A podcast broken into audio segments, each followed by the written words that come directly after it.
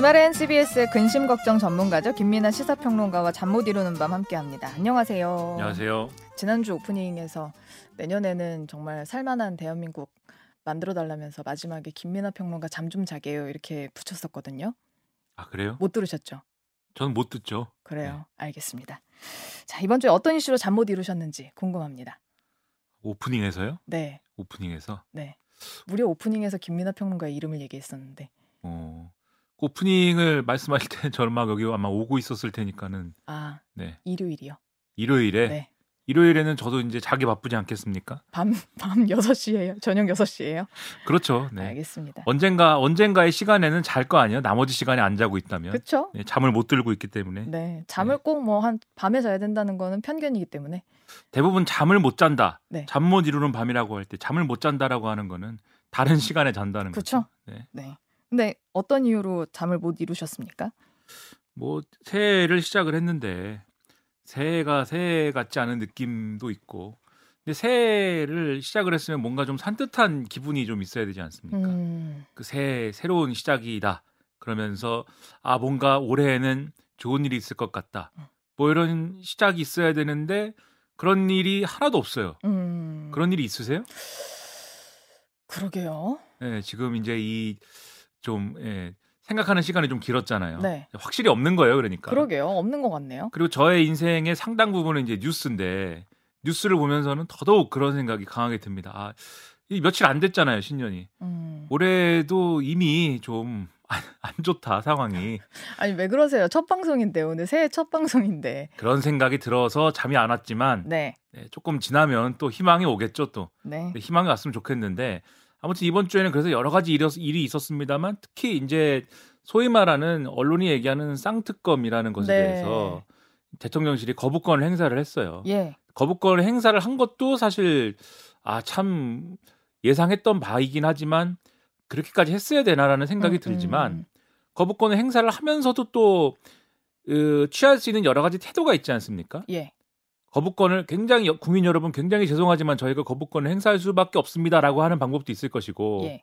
또 다른 방법도 있을 것이고 한데 거부권을 행사해도 저렇게 행사할 수가 있는가 그런 음. 생각도 들어서 네. 그래서 이제 잠이 안 왔다. 음. 이걸 말장난 같은 그런 태도로 행사한다는 거는 그렇지 않아도 거부권 행사라는 거는 굉장히 신중하게 아주 절제된 상황에서 네. 정말 제한적인 그러한 상황에서만 행사를 해야 되는 건데 지금 뭐 밥 먹고 음료수 한 잔 마시듯이 하잖아요 지금 거부권 거의 행사를 뭐 1988년 이래로 가장 많이 거부권을 행사한 대통령이다. 이런 그렇죠. 기사도 났던데요. 그렇죠 그렇게 행사를 하면서 그 행사하는 이유에 대해서도 말장난과 같은 이유를 지금 얘기를 하고 있어서 음. 잠이 안 올 지경이다 이런 얘기입니다. 그 대통령은 김건희 특검, 대장동 특검 거부권을 행사를 했습니다. 이게 이제 어제 오전에 한덕수 총리 주재로 서- 정부 서울청사에서 임시 국무회의를 열고 이 두 개의 특검법에 대한 제의 요구안을 의결을 한 건데요. 네. 그리고 바로 윤석열 대통령이 이걸 제가를 했습니다. 음. 보통 국회에서 법을 처리를 하면 네. 정부로 이제 이 법이 상당 기간을 두고 좀 이제 맞는 절차를 거쳐서 이송이 정부로 돼요. 네. 그러면 국무회의에서 이송이 된 다음에 이걸 이제 법제처 검토나 이런 걸 거쳐가지고 국무회의에서 처리를 해서 음. 이 법을 공포를 하면은 네. 그때부터 법이 효력을 가지는 거죠. 예. 근데 이거를 예를 들면은 거부권을 행사한다라고 했을 때는 국무회의에서 제2 요구안을 의결을 하고 대통령이 재가를 하는 것으로 거부권 행사가 되는 겁니다. 네. 그런데 이전까지는 정부로 너무 오고서도 좀 정- 나름대로 숙고하는 기간을 정부가 가졌어요. 음. 이전에도 거부권 행사를 계속 했잖아요. 네. 근데 그렇더라도 최대 2주까지는 숙고를 나름대로 했습니다. 우리가 음. 한번 생각해 볼게요. 라는 태도로. 왜냐하면 앞서도 말씀드렸다시피 민주주의 사회에서 삼권 분립이라는 게 있기 때문에 네. 거부권을 이제 함부로 행사하면 안 되는 것이기 때문에 최소한 형식적으로라도 음. 고민하는 모습을 갖춰 왔던 게 현실이기 때문에 네. 그렇게 해왔던 거예요. 네. 근데 이거는 이 두 개 특검법의 경우에는 오히려 국회에다가 이게 국회의장, 국회 사무처가 처리를 한 다음에 보내줘야 되잖아요. 네. 계속 대통령실과 정부 태도가 막 이렇게 들썩들썩하면서 의자에 가만히 앉아 있지를 못하고 엉덩이를 들썩들썩하면서 왜 왜 안 보내주세요? 음. 오늘 혹시 보내나요? 왜 오늘 보내야 되는 거 아닌가요? 국무회의를 원래 오전에 하거든요. 네. 화요일 날 오후로 미뤄 미루고 막 이래서 어. 그때 이제 언론에 쭉 이 어떤 전망은 아 오늘 이 특검법이 넘어오려나 보다. 음. 그래서 국무회의를 뒤로 밀었나 봐요. 네. 그래서 오늘 그러면 이 거부권 행사가 유력합니다. 막 이랬는데 국회가 그날 안 넘겼거든요, 네. 정부로. 그랬더니 또 언론에 정부 측에서 좀 투덜대는 거예요. 왜 음, 빨리 안 넘기지? 음, 의도가 있나요? 빨리 우리 이거 처리하고 싶은데. 그러니까 어떻게든 빨리 거부권을 행사하고 싶다. 음. 몸이 막 달아 있는 것이 언론에 막 노출이 계속 되는 상황이었고 네. 그리고 보통 이제 이렇게 국무회의에서 제의 요구안을 의결한 다음에도 대통령이 그래도 한 반나절 정도는 생각을 해봤어요. 음, 이전까지 음, 상황은. 이건 30분도 안 걸렸습니다. 네. 대통령이 30분 정도 후에 그냥 이걸 재가를 해버렸단 말이에요. 어. 그러니까 이게 어떤 메시지로 다가오느냐 평론가가 볼 때는 네. 우리는 1분도 허비할 수가 없다. 아. 이 특검과 관련된 거부권 행사에 있어서는 1분도 낭비하고 싶지 않고 하루 빨리 1분도 1분이라도 빨리 음. 이것을 변수에서 지워버리고 싶다. 음. 빨리 처리하고 싶다. 이 불확실성의 세계에 있고 싶지 않다. 그렇죠. 이것이 너무 명확하게 이번에 드러난 거여서 네. 이렇게까지 했어야 되냐 음. 상당히 좀 의문입니다. 그런데 대통령실 이관섭 비서실장이 이유를 공격적으로 아주 길게 설명을 했어요. 그렇죠. 거부권 행사 직후에 용산 대통령실에서 브리핑을 했는데 비서실장이 직접 나왔습니다. 네. 왜 비서실장이 직접 나와서 설명을 하나요? 대변인이 얘기해도 되고 음, 음. 언론을 담당하고 있는 뭐 홍보석 해도 되는데 바뀐 지 얼마 안 됐으니까 얼굴도 알기 겸해서 나오지 않았을까요? 근데 그 전부터도 국정기획수석이었고 네. 그 다음에는 잠깐 정책실장을 하다가 잠깐. 예. 네. 그 다음에 갑자기 비서실장이 됐는데 네. 그것도 언론에서는 말이 많아요. 네. 그럴 거면은 왜 정책실장을 중간에 했지? 그러니까 처음에 바로 그냥 비서실장으로 갈 걸. 그렇죠. 네. 그래서 조선일보라는 신문에서 사설을 썼어요. 이럴 거면 정책실장을 중간에 왜 했죠? 김대기 비서실장은 왜 그만둔 거죠? 네. 라고 사설을 쓰는 일도 있었습니다. 네. 그 미스터리인데 네. 그것도 사실 설이 많아요. 왜 그렇죠. 그랬는지에 대해서. 네. 근데 오늘은 그 얘기가 아니니까. 그렇죠. 네. 그 얘기하면 끝이 없으니까 네. 아무튼 왜 비서실장이 하나요? 라고 물어봤더니 비서실장이 뭐라고 그랬냐면 이 문제는 비서실장이 설명하는 게 대통령의 의중을 가장 정확하게 설명할 수 있기 때문이라는 취지로 얘기를 음, 했습니다. 네. 그럼 지금부터 드리는 말씀은 대통령의 마음에 있는 얘기와 거의 근접한 얘기라는 거예요. 음, 네. 비서실장이 뭐라고 그랬냐면 50억 클럽 특검 법안은 민주당 이재명 대표에 대한 방탄이 목적이기 때문에 어, 이게 안 된다라고 그랬어요. 예. 그래서 이런 논리입니다. 누군가 대장동 사업 로비용으로 50억을 받았다면은 그 사람은 당시 인허가권자인 이재명 성남시장 주변 사람일 것이고 자신의 신변 안전을 위해서라도 지난 대선에 민주당의 집권을 바라고 지지했을 거다. 네. 그런데도 여당의 특검 추천권은 배제하고 야당만 추천하는 그러한 이제 형식으로 친야 성향의 특검이 이 문제를 수사하면은 진상이 규명될 리가 없기 때문에 예. 이거는 거부권 행사할 수밖에 없다 이런 얘기를 한 거고요. 일단 알겠습니다. 그다음에 이제 김건희 여사 관련 특검에 네. 대해서는 이 지금 이제 정부 여당은 김건희 특검이라고 말도 못 합니다. 부르지도 않습니다. 예. 예. 도이치 특검이라고 한동훈 비대위원장이 그랬는데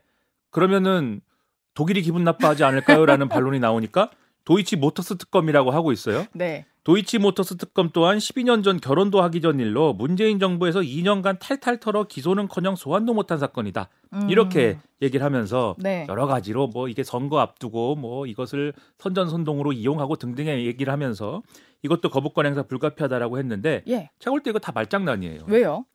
왜냐 일단 50억 클럽 얘기부터 하면은 네.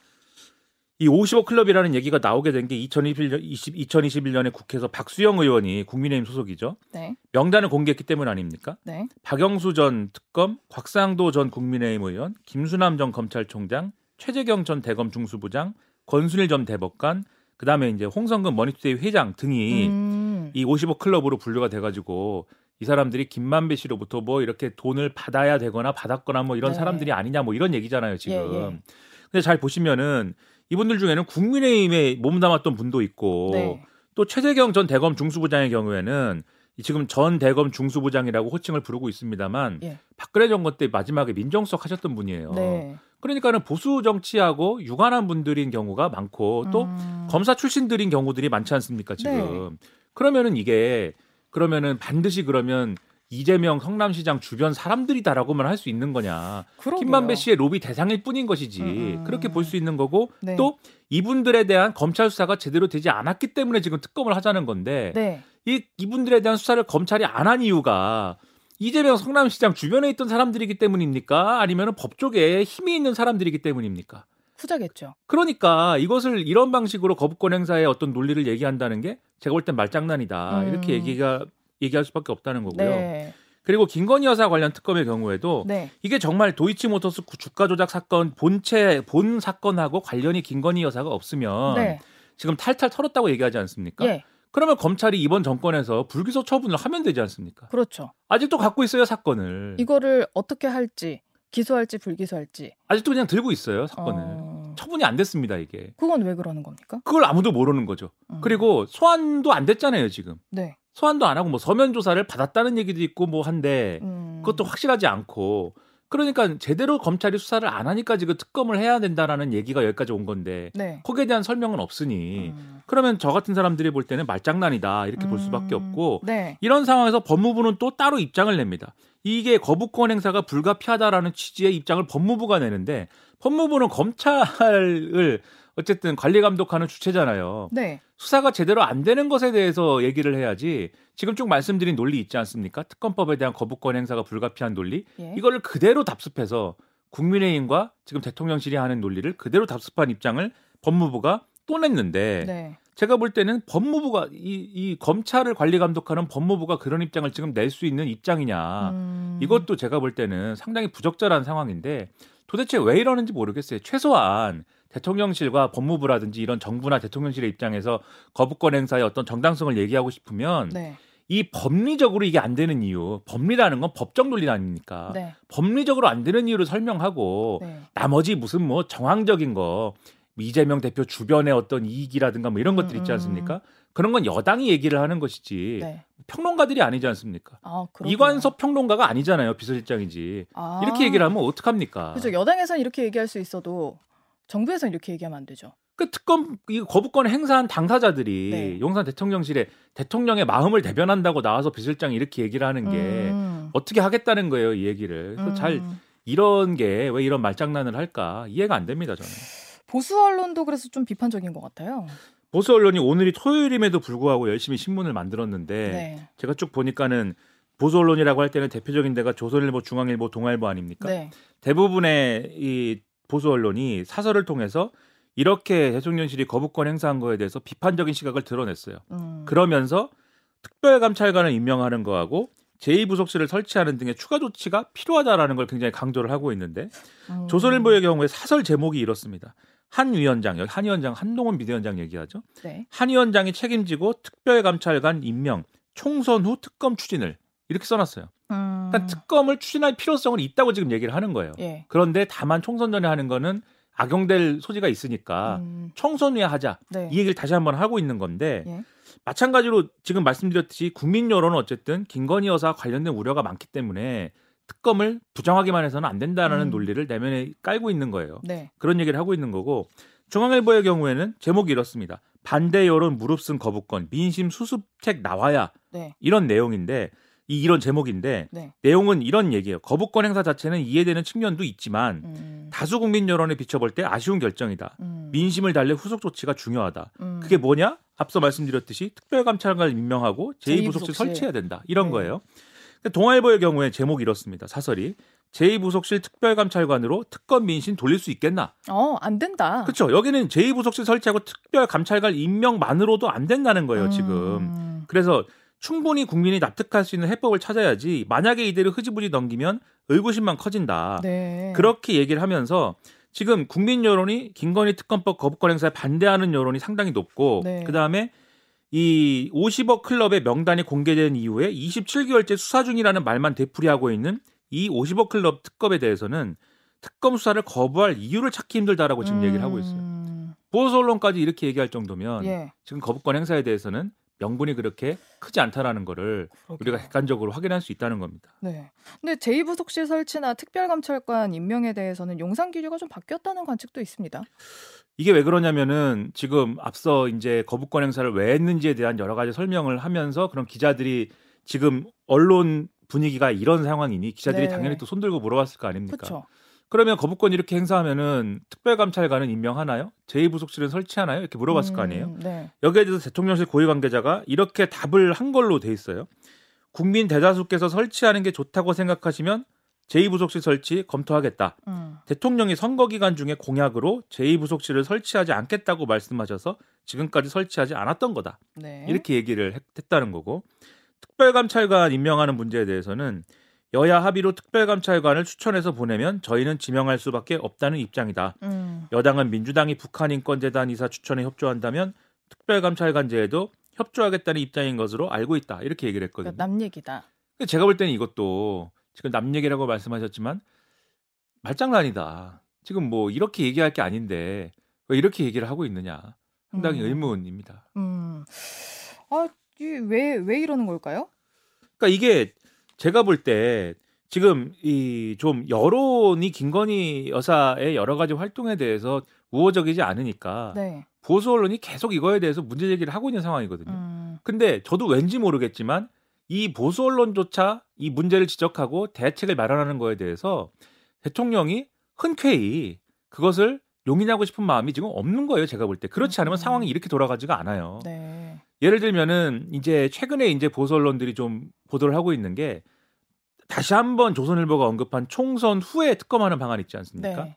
여당 내에서 실질적으로 이것을 여당 핵심부에서 이전에 논의를 했다는 거예요. 음, 음. 실질적으로 논의를 했는데 지난번에 한동훈 비대위원장이 처음에 이제 이 비대위원장 되기 직전에 두 가지 얘기를 하지 않았습니까? 첫째 법 앞에 예외는 없다라고 네. 얘기를 하면서 둘째 이 김건희 여사와 관련된 특검법에 대해서는 여러 가지 독소 조항이 많다. 이렇게 얘기한 거를 조선일보가 아 이게 총선 후에 특검 하자는 얘기입니다로 음, 음. 상당히 적극적으로 네, 해석을 해석을. 해가지고 이게 한번 난리가 났잖아요. 네. 근데 그때 윤석열 대통령이 화를 내고 그 다음에 대통령실에서 아 이건 절대 안 돼. 그리고 기류가 바뀌었다. 음, 음. 이런 보도가 나오지 않았습니까?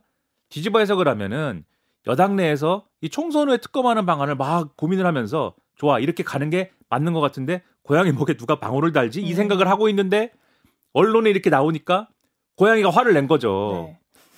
그러니까 안 되는 안 되는 얘기죠 이게. 네. 그러니까 지금 얘기가 이렇게 되는 건데 다만 제2부속실 설치의 입장이 바뀐 거에 대해서는 지금 언론이 긍정적으로 평가하는 거에 대해서 제가 말장난이라고 하는 이유는 뭐냐면 제2부속실 설치를 안 하겠다가 대통령 공약이었다라고 지금 대통령실은 설명하는 거 아닙니까? 네. 그런데 대통령 공약의 정확한 맥락은 뭐냐면 김건희 여사가 눈물을 흘리면서 약속을 했잖아요. 저는 어쨌든 대통령을 이렇게 어 안에서 보, 이렇게 좀 보조하는 어떤 역할에만 머무르겠다. 음. 이렇게 약속을 했고 그렇게 할 것이기 때문에 즉 네. 어떤 대외적 활동을 안 할 거기 때문에 네. 제2부속실도 필요가 없을 거니까 음. 배우자로서의 역할만 할 거니까 네. 그러니까 제2부속실 설치를 안 하겠다가 대통령 입장인 거죠. 그런데 그렇죠. 예. 지금 보면 영부인이 대외적인 활동을 굉장히 적극적으로 하고 하고 싶은 대로 하잖아요. 하고 싶은 대로 다 하지 않습니까 지금? 그, 예. 뭐 제가 하고 싶은 대로 하는지는 제가 뭐 여쭤보진 않았고 모르겠는데 아 근데 일정이 있으니까 그렇게 가시는 거겠죠. 물론 뭐 근데 지금 뭐 김건희 여사가 하고 싶은데 못 하는 일이 있는 것처럼 국민들에게 비춰지지는 않잖아요. 음. 김건희 여사가 주도하는 이슈가 얼마나 많습니까? 개식용 반대부터 시작해서 네. 동물 관련된 이슈나 이런 것들이 얼마나 많아요. 네. 그런 거를 이렇게 마음껏 하고 있는데 지금 이제 와서 그러면 제2부속실을 설치를 그럼 한번 해볼까요? 국민이 음. 원한다면? 라고 음. 하는 건 어떤 맥락이냐? 김건희 여사가 그럼 더더욱 적극적으로 대외적 활동을 하는 거죠. 네. 근데 지금 국민들이 그런 얘기하면은 아 그러면 걱정을 덜었습니다. 뭐 이렇게 될까요? 그게 아니라 음, 음. 국민들을 안심시키려면은 김건희 여사가 그럼 첫 번째 대외적 활동을 할 수밖에 없다는 것에 대해서 성심성의껏 대통령이 설명을 해야 되고 인지를 그러니까 인정을 하고 그렇죠. 두 번째로 그 성심성의껏 설명을 하는 거에 그치지 않고 그런데 이러저러한 거기에 대한 우려가 제기될 수 있으니까 음. 제2부속실 설치를 하는 거에를 넘어서 견제와 감시가 가능하게 하겠다. 그러면 여기서 특별감찰관을 어떻게 임명할 것이다라는 얘기가 예. 돼야 되는 것이죠. 여기서 이제 두 번째 얘기인데 특별감찰관 임명과 관련돼서는 지금 여야 합의로 지금 공을 넘기지 않았습니까? 예. 그러면 여야 합의를 통해서 추천하면은 임명하겠다라는 거는 그냥 원론적인 얘기예요. 그거는 뭐 임기 초반부터 했던 얘기죠. 그렇죠. 근데 이게 왜 진행이 안 되냐? 앞서도 말씀드렸듯이 여당이 특별 감찰관을 임명하자 그러면은 그러면은 북한 인권재단 이사를 같이 임명하자라고 얘기를 하고 있기 때문이에요. 음, 야당이 꺼리고 있죠. 근데 그 북한 인권 재단 뭐 재단 이사를 뭐 임명을 하면 뭐 좋겠죠. 네. 그런데 그거에 대해서 왜 민주당이 꺼리냐라는 얘기를 하자고 하면 그것도 할 수 있는데 음. 그 얘기하기 전에 제가 의문인 거는 특별 감찰관하고 북한 인권 재단 이사가 무슨 관계가 있죠? 음. 이걸 왜 두 개를 묶어가지고 추천을 해야 되죠? 딜이겠죠, 뭐. 그게 딜이건 뭐건 지금 이 상황이 됐는데 여전히 특별 감찰관 임명은 여당에서는 북한 인권 재단 이사 추천하고 같이 지금 요구를 하고 있는데 그 모르겠습니다. 대통령실이 그냥 이렇게 얘기하고 넘어갈 문제냐라는 거죠. 음. 그래서 이 문제를 그러면은 네. 결국 한동훈 비대위원장이 풀어야 되는 문제가 되는 건데 음. 그러면 어 지금 이뭐 세상이 지금 기대하는 거는 네. 보수 언론 포함해가지고 한동훈 비대위원장이 이렇게 얘기를 하는 겁니다. 우리는 북한인권재단 이사 추천하고 엮지 않겠다. 네. 그냥 특별감찰관 추천에 대해서만 얘기하겠다. 예. 특별감찰관 후보로 이러저러한 사람 우리는 어 이 좀 고려를 하고 있다. 네. 야당이 여기에 동의해달라. 음. 그래서 이거 절차 진행하자. 네. 이렇게 해가지고 추천하는 걸 할 거냐 그러면. 음. 제가 볼 때는 한동훈 비대위원장이 그 역할을 지금 맡아야 되는데 네. 지금까지 김건희 여사 특검법이라든가 이런 것에 대한 태도를 보면은 그러한 역할을 잘 안 해왔어요. 용산하고 코드를 계속 맞춰왔지 용산하고 코드 안 맞으면은 안 해왔단 말이에요. 이거 이거에 대해서는 음. 이번에 할 거냐 그거에 대해서 지켜보고 있는데 한동훈 비대위원장도 말장난, 음. 동문서답 음. 이런 거 사실 즐기는 스타일이지 않습니까? 음. 이번에는 그렇게 하지 말고 네. 새해지 않습니까? 새해면 산뜻하게 좀 진심이 담긴 이런 거 하시기 바랍니다. 근데 그나저나 오늘 한동훈 비상대책위원장이 민주당 출신인 이상민 의원을 만났어요. 근데 이건 왜 만났을까요? 그뭐 영입을 하려고 만났겠죠. 네, 충청도 충청권에 이제 지금 이제 국민의힘이 충청권에서 한번 또 선거판을 뒤집어 봐야 되는데 여러 가지 포석을 놓는 건데 저는 이 자리에서도 사실 한동훈 비대위원장이 말한 내용에 대해서 여러모로 좀 의문인 부분이 있습니다. 예를 들면은 한동훈 비대위원장이 이전에 했던 얘기 중에 중도층의 어떤 그런 소구하겠다 이런 얘기를 하면서 네. 왼쪽이든 오른쪽이든 양쪽 모두에서 정답을 찾겠다. 중도만 찾는 게 우리가 해법이 아니다. 그러니까 이 얘기 뭐냐면 오른쪽일 때는 확실히 오른쪽 해법- 해법을 찾고 어떤 때에는 또 확실히 왼쪽인 해법을 찾고 양쪽 모두의 해법을 찾겠다라는 얘기를 했는데 여기에 대해서 이상민 의원이 참 그 옳은 얘기다 이렇게 얘기를 했거든요. 음. 왼쪽의 해법을 언제 찾을 거죠 한동훈 위원장은? 음. 왼쪽 해법 지금까지 한 번도 얘기한 적이 없지 않습니까? 어. 그래서 왼쪽의 해법 한번 보여주시길 바라는데 네. 거기에 더불어서 또 하나 제가 이해가 안 되는 거는 네. 이렇게 얘기했습니다. 오늘 대화 자리에서 우리 당이 보수 우파지만 지금의 민주당보다도 더 진보적이다 이렇게 얘기를 했는데 네. 그런가요? 우리나라의 어떤 국민이 그렇게 느낄까요? 저는 최소한 대부분의 국민들은 뭐 비슷한 사람들 아닌가 이렇게 생각을 하지. 음. 국민의힘이 민주당보다 더 진보적이라고 느끼는 사람이 있을까요? 왜 이런 말장난 할까요? 결국은 운동권 정치 청산하자 이 얘기를 하면서 이상민 의원하고 얘기를 하고 있는 거거든요. 음. 그걸로 모든 걸 설명을 어떻게 합니까? 저는 그런 태도부터 버리는 게 제가 볼 때는 한동훈식 중도 공략의 어떤 첫걸음이 아닌가 생각을 하고 있습니다. 또 굉장히 이슈가 되는 단어가 하나 있는데 동료 시민 여러분이라고 지칭하는 거에 대해서도 참 많은 분들이 평론을 하시더군요.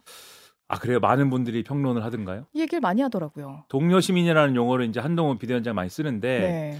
그거 거기에 대해서 이제 보수 언론이나 이런 데서는 아 이게 굉장히 그 훌륭한 단어다. 음. 그리고 한동훈 비대위원장의 공화주의적 면모를 이제 보여준 어떤 단어다 이렇게 네. 평가를 합니다. 근데 제가 오늘 글을 읽다 보니까 한국일보에 이런 대목이 있어요.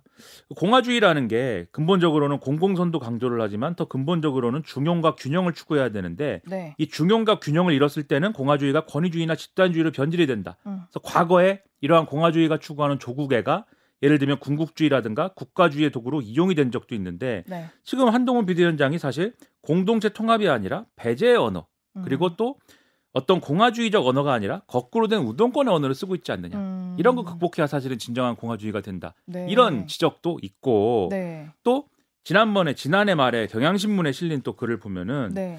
지금 어쨌든 동료 시민이라고 쓰는 말에 대해서 예를 들면은 비정규직 노동자, 장애인, 뭐 성소수자, 이주 노동자 이런 분들도 동료 시민 범죄에 들어가는 거냐고 묻고 싶다라는 취지에 왜냐하면 동료 시민이 어떤 사람들을 지칭하는 거냐는 질문이 있었어요. 그렇죠. 그랬는데 거기에 대해서 한동훈 비대위원장이 이야기를 한 게 누군가를 이제 도와준 사람들을 거론을 했단 말이에요. 그렇죠. 네. 그래서 특히 연평도 포격으로 이 거주할 곳을 잃으신 분들에게 찜질방 운영하시는 사장님이 네. 잘 곳을 이렇게 마련해 줬다. 네. 그런 걸 얘기한다라고 했는데 네. 그거는 사실은 나라가 했어야 되는 일 아닙니까? 음. 나라가 제공해 줬어야 되는 것이고 나라가 수습했어야 할 일을 시민들이 서로 도와주면서 각자 도생하는 것이 동료 시민의 어떤 의무이다. 이렇게 네. 얘기하는 순간 그건 사실은 국가의 국가가 하지 못한 일을 국가가 국가가 할 수 있도록 대신하는 것을 강제하는 얘기가 될 수가 있는 것이기 때문에 음. 그 국가주의와 집단주의가 될 수 있는 얘기가 그렇게 비춰질 수도 있는 거거든요. 네. 그러니까 동료 시민이라는 얘기를 정확하게 쓰려면 어. 보수적인 이념의 지평을 넓히는 방식으로 써야 되는 건데 네. 지금 오히려 동료 시민이라는 얘기를 보수 정치 맥락에 가둬놓는 방식으로 지금 한동훈 음. 비대위원장 쓰고 있어요. 네. 동료 시민이라는 얘기를